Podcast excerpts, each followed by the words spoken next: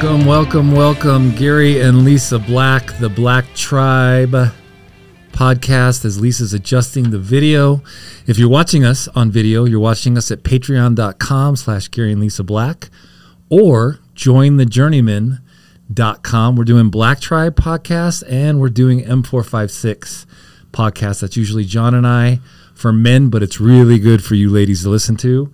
Welcome. We're in the 719 Lending studio, downtown Colorado Springs. Shout out to them and Marquise.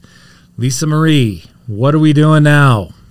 Oh, well, we are going to talk today about just the situation that we have going on with the agenda and the propaganda that is happening with families and a generation that is afraid of reproducing in marriages and in families, and just the lies that are out there that that marriage is something to be afraid of, but also that reproducing and having children is a medical condition, or that having children is a curse and not a blessing, and that it will ruin your life. Yeah, and let's back up just a minute. Like last night, so we're going to be doing these podcasts because we're parenting adult children. Yes. And we have children from 32 to 21 now. Yeah. And everything in between, and your parenting never stops. Your parenting style for sure changes. Yes, definitely. But your parenting doesn't stop. And last night we had our oldest over, our 32-year-old daughter, and we just had a blast. We did. She's had COVID, been really sick, and so she wanted to move in with us because her roommates were partying. Her roommates were having a Christmas party, and she was just so tired. She was like, "Can I just come home?" So we watched a Christmas movie. Your favorite? Our favorite Christmas movie. It's your favorite now. It is mine now. We had to talk you into it. I am George Bailey. You are George Bailey. But what came up in that movie was Alexis, our oldest, is, like you said, 32, and she does not want to have children, and she's made that very clear to us. And I will say, everyone, like, "Oh, but you'd be such a great mom." And she's like, "Stop." And so I have stopped. But during the movie, she realized that the importance, the theme of the movie was that the father of the movie had passed down his legacy to his son, and his son had picked up that legacy and run with it, and he had changed the lives of an entire town, if not a part of the world. And it hit her that, like, there's more to having children than just having children. That's because so they're good. Cute, or they're fuzzy, or you want someone to look like you, or you want to have a baby. Like, there's actually a legacy that you pass on. Yes, and that's bigger than you. An inheritance that you pass on. Exactly. A spiritual inheritance and a financial. Yes. And we had to keep pausing because the epiphanies were hitting her. Yeah, it was hitting. She's like, "Dad, oh my God, you've carried so much weight. Yes. I can't believe you're being treated." Yes, her respect, her, just like understanding the weight that George Bailey carried because he had a calling on his life. Yes. And her relating, she's always related George Bailey to you, but like the depth of that, now that she's stepped deeper into adulthood, and then seeing that through the eyes of a man. And coming home and having a family, and what you've carried all these years, and having 6 kids, and her respect and her honor for you, and how much she loves you, and her appreciation for you. And you just had to keep pausing the movie so she could tell you these things. Well, and it was great. Obviously, I hid my tears a couple of times because it does hit your heart as a father, especially when you've been rejected as a father and accused and lied about as a father. You have to take those moments that are crystal beautiful from heaven times and say, "Yeah, this is so good," and let it go into your heart, because we have to believe the good as much as we can believe the bad. Yeah, that's a good point. And there's been a lot, especially recently, of accusations from one of our children that just isn't true. Yeah, and I have to just hold that, but it's a hard hold. And it's a negative thoughts at 3 a.m. in the morning. Yeah. And it's, "Oh, crap, how do we parent these guys in their 30s? Yeah. And now they have children. And like our 26-year-old son is like, "Man, everything's changing for me, Dad." He called me the other day, and he's like, because he has a one-year-old little Tatum who's changed his heart, changed his life. And our little girl Emily, she's having a little girl. She's having a baby any day here. She's turning, her heart is going back to 2-year-old Emily. Yes. Because her dad died when she was 2 and a half. And she changed when she was 2.5, and her part of her heart died then. Yeah, her liberalism is dying. Yeah, her views on the world. She's starting to like capitalism a little better. She's making some money. Let's go, God. Come on, my prayers are working. Anyway, I want to press into this because this was really interesting as you were describing this to me the last couple of weeks.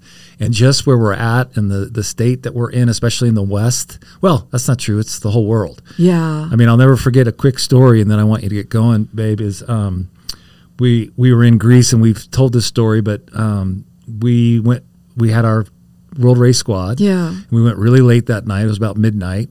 And we were walking back because I needed to get my steps in. That was fun. To the hotel, and this cab driver. I had high heels on. Cab driver pulls up next to us and says, "You can't be out here on these streets at midnight."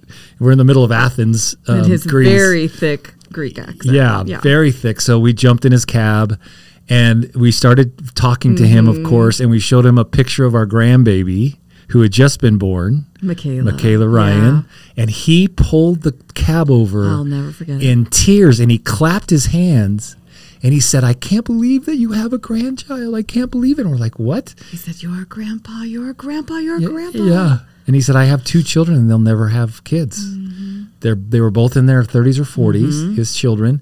And he said, "We stopped having kids here in Greece a long time ago because they can't afford it and because they don't want them."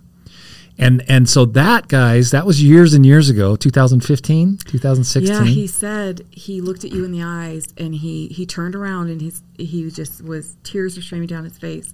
He said, "You are such a blessed man." Yeah. He said, "I will never be a grandfather.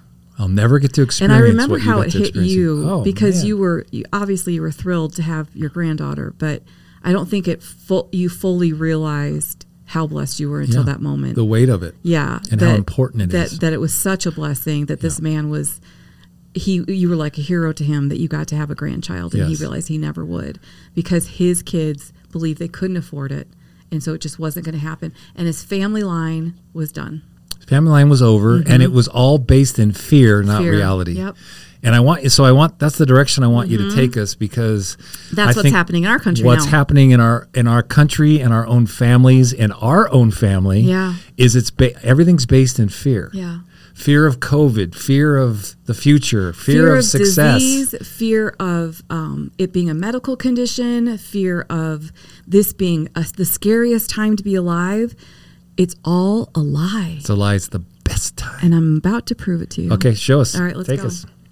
Okay, so this idea that there's a couple things happening. So one of them is that pregnancy is being treated as a medical condition. And I couldn't believe that was real until someone that I love very much said that to me, that they were only going to have one pregnancy, and she was young and healthy and beautiful and just had a healthy pregnancy. And I was like, "Oh, well, are you gonna?" And I know I'm not supposed to ask these questions, but my generation, I ask questions to get to know people better, and I know I'm not appropriate, and I have to say I'm sorry a lot, but I just ask questions like, because I just want to get to know you. And so I'm just like, "Oh, are you going to have another one?" And, "Oh, I don't think so because of my health." And my follow-up question was, "Oh, I wasn't aware you had a high-risk pregnancy. I'm sorry. No, I don't want to risk it." So and they don't have a high-risk pregnancy. It was a perfect pregnancy, perfect health, perfect. Everything was perfect. But out of fear that something might not be the next time, not going to risk it. Wow. Which to me sounds very fear-based. And well, it is fear-based. And I just think maybe I was super naive. I had my first pregnancy at 20, and it was fine. I mean, it wasn't actually. I had toxemia, and which is extremely high blood pressure that only happens during pregnancy, which is deadly. And they put you on bed rest, and I didn't realize it was deadly, and I just kept wrapping presents and doing my thing, because Alexis was born on New Year's Day, and my legs looked like this, and my arms, my face. I looked like the Gold LeMay Elvis, and I was just full of fluid, and but it was fine. And it was beautiful. It was fine. Right? Yeah, it's fine.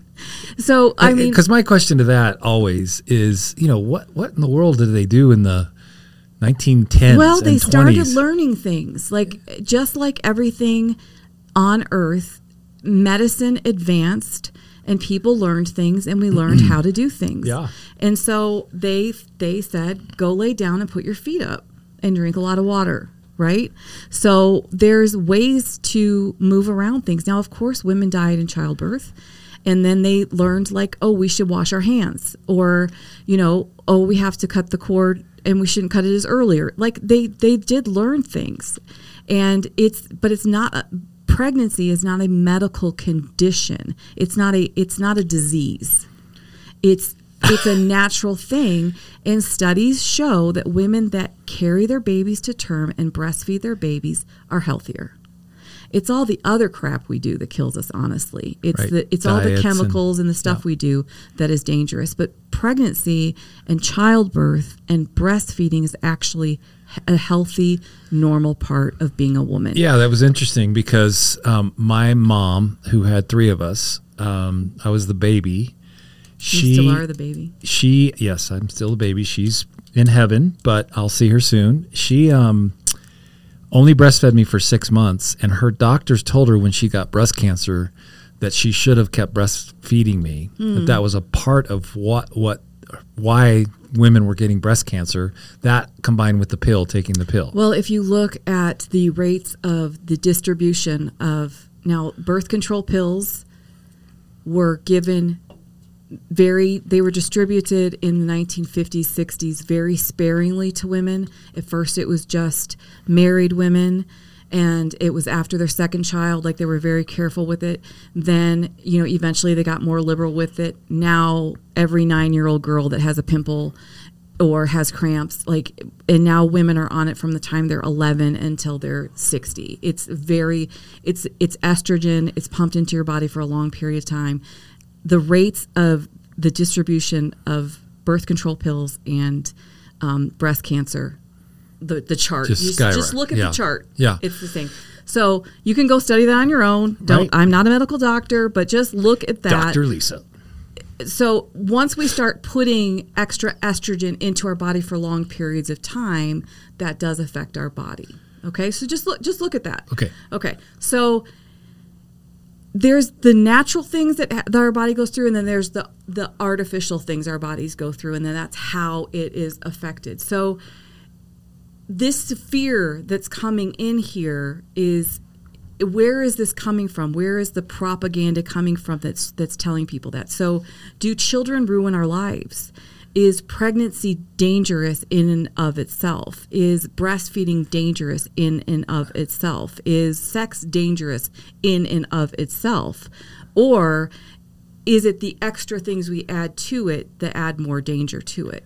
Okay, so is it a medical condition to have a child? I don't think so. I guess a lot of people are having them in the hospital. Actually, a lot of our alumni, young people that are having our spiritual grandchildren right now, literally are doing it at home. Yeah, a lot of, which is where, I mean, my dad was born at home. Well, yeah, my dad was born at home and didn't see a doctor for the first 3 days of his life. I know. Yeah. His mom just got to do it. Yeah, and right. I think prenatal care is excellent. All those things are beautiful, but I think, you know, there's more diseases in hospitals. I think if you're a low-risk pregnancy, you can have your baby at home. I mean, all I can tell you is I had my 3 babies in hospitals. You don't sleep in hospitals. Right. I think if you can have a baby in a warm, safe, clean place and sleep in your own bed, it's beautiful. Yeah. I mean, I was in labor with Alexis for 30 hours on New Year's Eve in a hospital in Detroit. And, you know, when you're awake for 30 hours and it's strenuous. The first thing they brought me in the hospital after not eating and being awake and being in labor for 30 hours with no drugs, they brought me a cheeseburger, french fries, and a cup of coffee. Ooh. Now, I think had I been in my home, they would have brought me like a piece of fruit maybe or something, you know? Like I would have got you a bagel and some hot tea. Exactly, that's exactly what I wanted. So well, let's back up just a second because I want to read this. So Genesis 1:28, and I've looked at this scripture up, down, sideways, in every way. It says, and God blessed Adam and Eve, and God said unto them, be fruitful and multiply and replenish the earth and subdue it, and have dominion over the fish of the sea, and over the fowl of the air, and over every living thing that moves upon the earth. So God's command to us was, right, be fruitful, multiply, replenish. Now, we couldn't take dominion in the old covenant, but we do get to take dominion in the new covenant. Revelation makes that really clear. We couldn't take it. Now we can, but we have to replenish the earth with kingdom children, with children that have the seed planted in them. We have 5 of our 6 alive. Most of them have children. A couple of them are all about ready to. One of them is, and right, Alexis is still looking for a good man. Shout out to a 30-ish-year-old amazing man of God that would want to be part of the Black Tribe, which is a scary thing. She wants to be married. Yeah. We were watching her last night, watched romantic scenes on this Christmas movie, and her heart was just fluttering. I know. She just doesn't want to have babies because of this fear. Yeah. Right? But it is a commandment from God to replenish the earth. Yep. Right? And so that is our job as kingdom people. Yeah. Guys, I want to tell you, you are to have kids. Now, we're going to get into some things later and how you parent adult children and, you know, having kids in your bedroom and sleeping in your bed and all those kind of things, which we've talked about some of that in the past. Right? But nobody's listening. Not real popular. It's okay. So we know we're supposed to replenish. We know we're supposed to birth amazing babies. That Psalm says, David says about them, they're like arrows in your quiver that you shoot to the nations, right? Yeah. And we want to shoot our kids. Not that all of our kids are perfect and we didn't do it perfect, right? But our kids have the seed of kingdom planted in them, and they know they're to take dominion and replenish the earth and make it look like the Garden of Eden. That's the whole point, to get back to the garden. And we only do that through our children, which is an inheritance. I'm not a big legacy fan because I do think it strokes our ego, but our spiritual and financial inheritance is our children. And it's so clear in Scripture that this is how we take the earth back. Yeah. But what's happened is this fear has hit the generation, millennials and Gen Z, in such a way where they're like, we're not going to have them anymore. And just like in Greece and all over Europe, they just stopped having babies because of homosexuality. We can't reproduce. Because of fear, mostly, we can't reproduce. And most of the older generations are never going to hold a grandbaby, which is the highlight of yours and mine life. It honestly is. I mean, Palmer Grace calls us in the middle of the day, and we stop everything. Oh, you see a picture. I mean, I get a picture of Tatum, and I don't care about anything else happening in the world. Like, honestly, my heart feels like it's going to explode. Yes. It's just like, it's absolutely ridiculous. But another part of this is this idea that, like, children are just this awful, horrible thing that rule your life and destroy your life. And I'm telling you, if they do, it's your fault. Okay. We are creating monsters. Okay. And I want to spank parents right now. I want to honestly put parents in timeout because we are letting children rule the earth. Yes. And the way we are being so disrespectful to teachers, to people in authority. I was talking to Alexis last night about this. I used to, as a single mom working pretty much 7 days a week, I would buy the teachers that were with my children all day spa packages because they were my partners. I never went into a parent-teacher conference and said, why are you torturing my child? I went into a parent-teacher conference and said, okay, honey, thank you so much for what you do all day. What do we need to do? Like, how are you and I, what's going on? Like, we're a team. It has turned now that the child is in charge and the parents and the teachers are against each other. Yes. And we're in a war, and the children are the dictators. Yes. This is what's happened. They're dictating everything. 100%. The children are the bullies. Yeah. And now we're all against each other. And all I can say to that is, guys, the biggest mistake I ever made in parenting was trying to make my kids my friends. Mm-hmm. Our kids don't need more friends. They need parents. They need parents. They need people who aren't afraid to say no. They're not afraid to draw some good boundaries around the family, to have family dinners a few times a week. Yeah. To not bow to the idol of sports like we did, like I did. I will own that all on my own. To not bow to, I mean, we were talking about this today. You had a school teacher in a little schoolhouse in a community, and the farmers would all farm, and the kids all went and got taught, and the teacher and the parents worked together. Now it's completely shifted, and we have cat boxes in our schools right up the road here in Colorado Springs because so many young girls are identifying. The children are determining what that looks like, and the teachers are afraid of the children and afraid of the parents, and the parents are afraid of the children, but everyone's afraid of the children. Everybody's afraid of the kids. The children are determining everything. Yeah, we have one young family that we disciple, and their child got in some trouble, and they were the only parents that showed up to the school to deal with it. And it involved about 10 other children. I mean, it was bad stuff. It was miserable. These parents are dying and hurting. They don't know how to walk their child through this at 12, 13, 14 years old. And it's been miserable for them, but they've had no support. Zero support by any other parents. And so where are the parents? I want you to take us into this as where'd the fear come from? Why are we acting this way? And what's some of the solutions that we can get to? I can tell you when it shifted. Okay. Okay, I want you to look back into so we look at the 50s as like the heyday. Like it was so safe. And so we had this traditional, fathers went to work, mom stayed home, and children went to school. We respected police officers, we respected teachers, we respected the principal. And adults kind of still ruled society, and children did what they were told to do. Now we think that was too harsh, okay? But we all knew where we worked in society. I grew up in the 70s, and this is basically how things worked. We all went to work and school. We came home after that. We had dinner together as a family. We watched an hour of TV together. Happy Days, or we watched Little House on the Prairie, whatever. Yeah. And it was pretty lighthearted entertainment. And then we all read a book or whatever and went to bed and started the next day and did it. On the weekends, mowed the lawn or, did some chores. And we only knew how to come home because of the streetlights. Yeah. When the streetlights came on. We played outside. We did that stuff. Yeah. It was kind of an awesome childhood. It really was. To be completely honest. Absolutely. I wouldn't trade it. I mean, my dad was an angry man because he'd never been taught how to be a father. Well, most of our dads were either post-Vietnam or post, World War II. Right. And they were quiet. They didn't talk to us a lot, but we did respect them. They did what was theirs to do. And when they spoke, we listened. Right. And I think that we always go too far.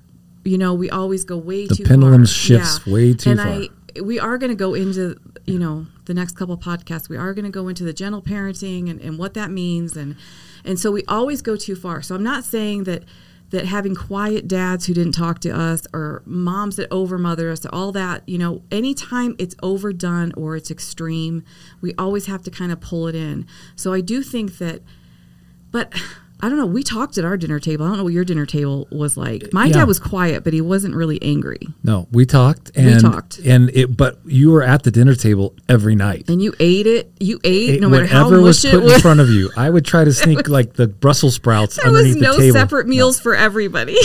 No, and again, we understand, obviously, times have changed, and times are different, and we have soccer and football and rugby and hockey and all the things that we have, but that's where it got lost in translation. Yeah. The family broke down, and it really happened in the 60s, right?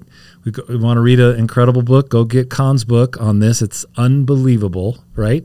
It's in the 60s, in Stonewall in New York, we allowed the enemy to come back into America, and the breakdown of the family, you look at the charts, it's unbelievable what happened to family because we let certain spirits back in, the dark trinity of the Old Testament by our actions.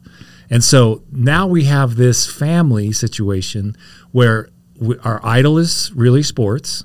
Idol of America is sports. We bow to our kids.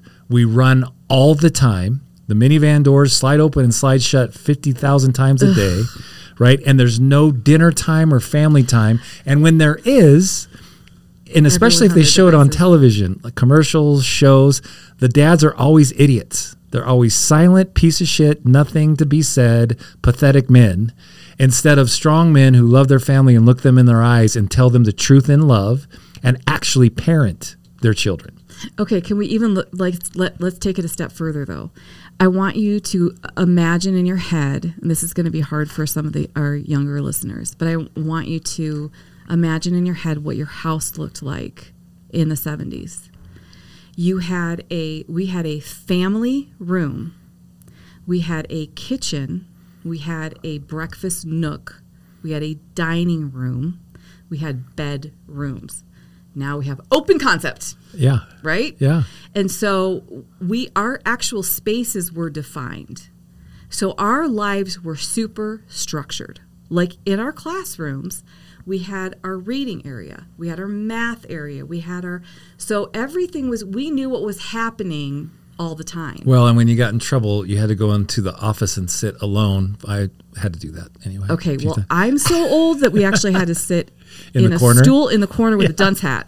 So you didn't have a dunce hat. I actually remember Smith Elementary School in Plymouth, Michigan. I actually remember a dunce hat, and I remember the paddle. Well, I had the paddle. We had a big whip. Bet you got beat all the time. I got spanked by Principal Breeze a few times. Oh my gosh, you were a bad kid though. Yeah, and our parents rejoiced in that. Our parents loved that. My dad would come in and say, beat him again. Like, it wasn't a bad thing. Your dad loves child abuse. Anyway, it was just the structure of it was defined, and there was structure. And the point I want to make is our lives were not consumed by confusion and chaos. And when you're a child, knowing what's going to happen the next 10 minutes is really important. Security. Yeah. And I think that we did feel secure. I knew what time my dad was coming home. I knew what time my mom was coming home. I knew what time dinner was. I knew what time bedtime was. And I think a little bit of the lifestyle that started to creep in the 90s and the 2000s started to bring in a spirit of chaos. And I think that this current generation lives in chaos, and I think the anxiety that is reported by the younger generation is because of a spirit of chaos. Well, we were literally sitting there last night with our millennial daughter. Oh, God, this was amazing. Yeah, and help me describe it because I'd never heard of it. She thought I was having an anxiety attack. Okay, so you were sitting in your dad chair, your big leather chair, which still isn't big enough for you, but we have to put an extra ottoman at the bottom of his feet because he's so tall. Okay. So he's sitting there, and Alexis has said all these beautiful things to him while we're watching the movie, and he's patting his heart because he's so touched by the things she's saying, and he's crying. But she turns to me and she said, "Is Dad having an anxiety attack?" And I'm patting my heart because I'm so touched by what she's saying. And she goes, "Mom, are you having an anxiety attack?" And I said, "Alexis, you could have an anxiety attack." I said, "Alexis, Dad and I don't have anxiety attacks." She goes, "You don't?" And I said, "No, we don't." She goes, "I have them all day, every day." And she goes, "Wait a minute. I'm not having one right now." And I said, "Why are you not having one right now?" She goes, "Because Dad's here and I feel safe." And I said, "Yes, exactly." And it was just hilarious that she naturally assumed that your hand on your heart was you having an anxiety attack because that's where her mind goes.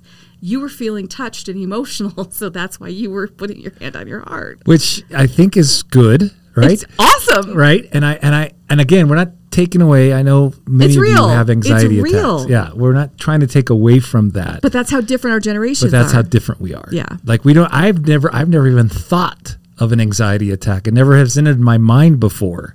And she's thinking I'm having one, and then it was like this epiphany to her. I know she was having a lot of epiphanies. Oh my God, I don't have to have an anxiety attack. If they don't have them, I don't have to have them. Right. And I think that's the shift of good parenting.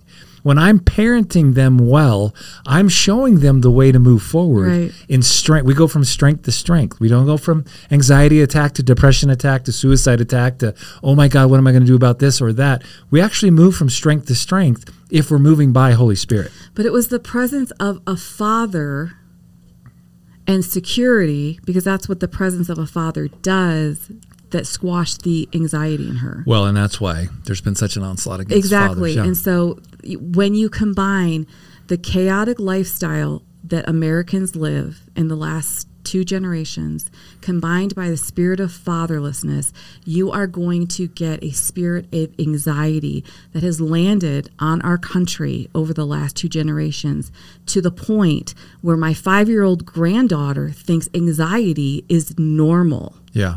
to where it's a part of her daily language. Daily moment language. That all of her friends just think that where I would have used language like happiness or joy or fun, she thinks anxiety is a normal, natural emotion to have because it's so common now. Yeah, well, it is the common thing. And so we know we've shifted. We shifted in the 60s, out of the 50s. And you're still the 50s wife. You wait for me with the martini and the hot dress on. And a beautiful dress and pearls. Ooh, Chaco.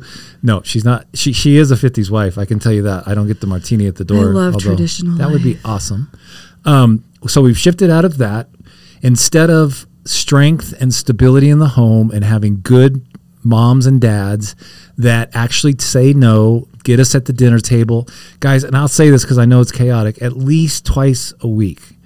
You know, Lisa's rule for our six when they were growing up was, I don't care how much sports are going on. I mean, all of our boys were in competitive sports, costing us hundreds of thousands of dollars, and that's my fault. They were little white kids from Monument, so why we thought they were going to get full ride scholarships. I mean, a couple of them played USA rugby and had some great careers, but it took over the family. And you always insisted on at least two nights a week around the dinner table. Yeah, and I think what people don't realize about all these activities is it doesn't just exhaust everyone, and it doesn't just take away family dinners.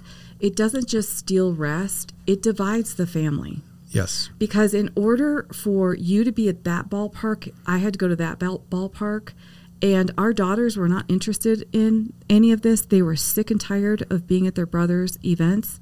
So I lost all that time with my daughters, and you lost all that time with your daughters. Right. We were in gyms, baseball, and it everywhere, football. It was stressful. It was expensive. It was awful. Yep. And I coached, almost 16 years of all the boys. So it is an awesome part of family dynamic. It can be. It just can't be the idol of the family. It can be, but and I've seen so many families, like we had so many families that they bought like RVs. And it became, it almost can get a little cultish. It was cultish. And I think, you know what, if that's your thing and that's your religion and it brings your family together, like I think our family came together around camping and boating, but the whole family was involved in it.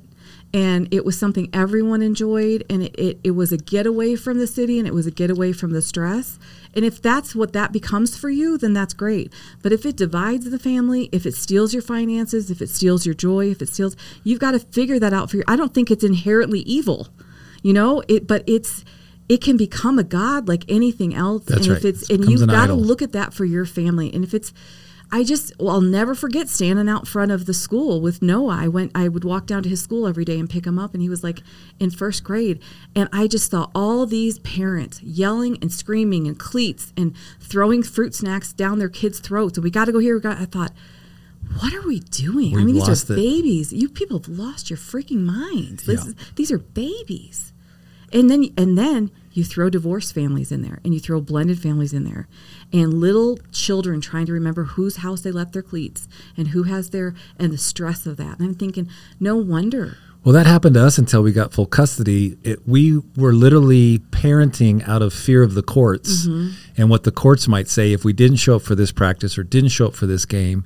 And what my first wife, my ex-wife, would have said and reported, which she did all the time anyway, falsely. And it was just another place of manipulation. If we were late to a practice or whatever, but we literally were parenting out of fear at that point.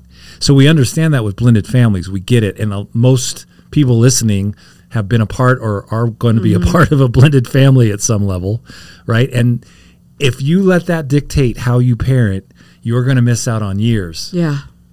Literally. And you're going to have regrets. You could actually lose a child over it. So if you're watching, make sure, GaryAndLisaBlack.com, you'll get these later, patreon.com/GaryAndLisaBlack. Babe, I want you to give us some solutions, some answers. What are some of the things that we can do? Children are a blessing, not a curse. Oof.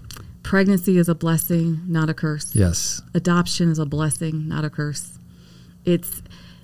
Children have been given to us to remind us that life is precious. Mm. And, most of our grandchildren have been born outside of wedlock, for lack of a better word.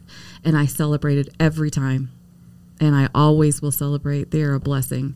And they're not bastard children. They're not bastard children. They're children. Yes. And all children should be celebrated, and all children should have a home. And there is nothing to do but celebrate their lives, and they will teach you things about life. The thing is every child on earth, this is the thing that amazes me, is like our little Tatum. She just turned 1, and she's going to say things this week that no other human has ever said. Mm. She has a fingerprint that no other human before or after will ever have. And she's going to do things that no one else can do. And we need her. She's needed on this earth. And she's going to advance the kingdom in a way that no one else can have. And that's worth celebrating. Absolutely. And she's worth fighting for. And probably next week, we have another grandbaby coming. And we're going to drive through the night or fly, or we don't even know. We're just waiting for the phone call. And, I mean, it's crazy. It's going to cost us $2,000 to go to the hospital. No matter how you swing it. But we're going to do it. Yeah. You know, because it's new life. And I think that has to be all of our perspectives. It's just worth it. I mean, we drove through the night just to go to Tatum's birthday party. Her one-year birthday party. We turned around the next day and drove back because... Yeah. She's never going to be one again, you know, and she won't remember we were there. Do we over-celebrate our children? Absolutely, but it's our one-year-old granddaughter. Yeah. There was 30-some people at this party. Yeah, Tatum was like, I don't know what's happening, but she's the most beautiful little girl that's ever existed up to this point, right? Yes. So I just think we have to change our perspective a little bit. It isn't that Tatum's our God. It's that she's Tatum. Yeah. And God brought her to this family for such a time as this. And she does get to be God with skin on. Yeah, she gets to be a presence of Jesus. I read this the other day again, that God limited himself to you and me. We're his eyes and his feet on the planet. And that's the responsibility that comes with raising your children. You need to break a spirit of fear over yourself. If you're afraid to have children, or if you only want to have one, that's not fair. You need to be outnumbered. Have at least 3.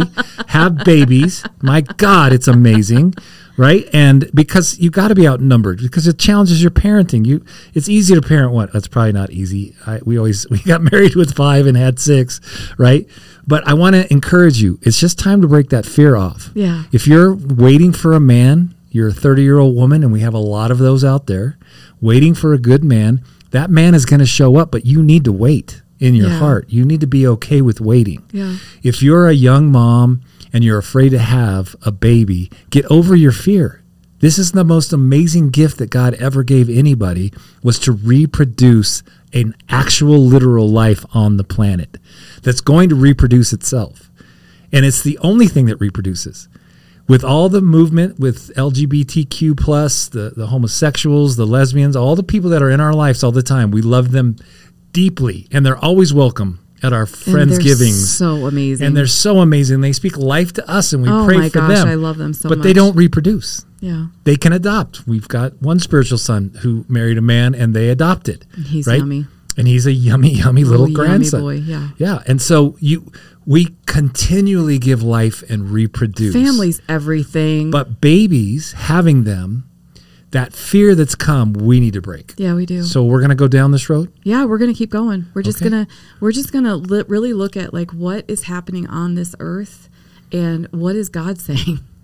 Not what is media saying, not what is TikTok saying, not what is the propaganda being shoved down this generation's throat, because they are being lied to. We need to say that over and over. Don't take your medical advice or your advice from TikTok. Your Lord and Savior is not TikTok, I swear. You get your direction in life from Holy Spirit. I was listening to the Word of God early this morning, and I love just the book of John. And Jesus says to his disciples, "Oh, guys, I don't want to go. I'm going to really miss you, but I have to go. Yeah. And I'm going to leave you a friend. If I don't go, my friend can't come. He's going to hold your hand and guide you through life." That's Holy Spirit.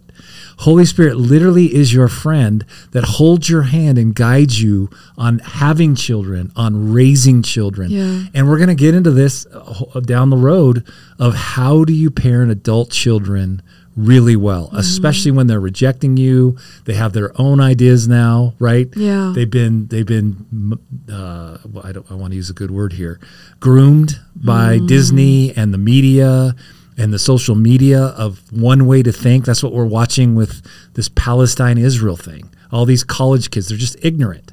They don't know any better because they've been groomed to think this way.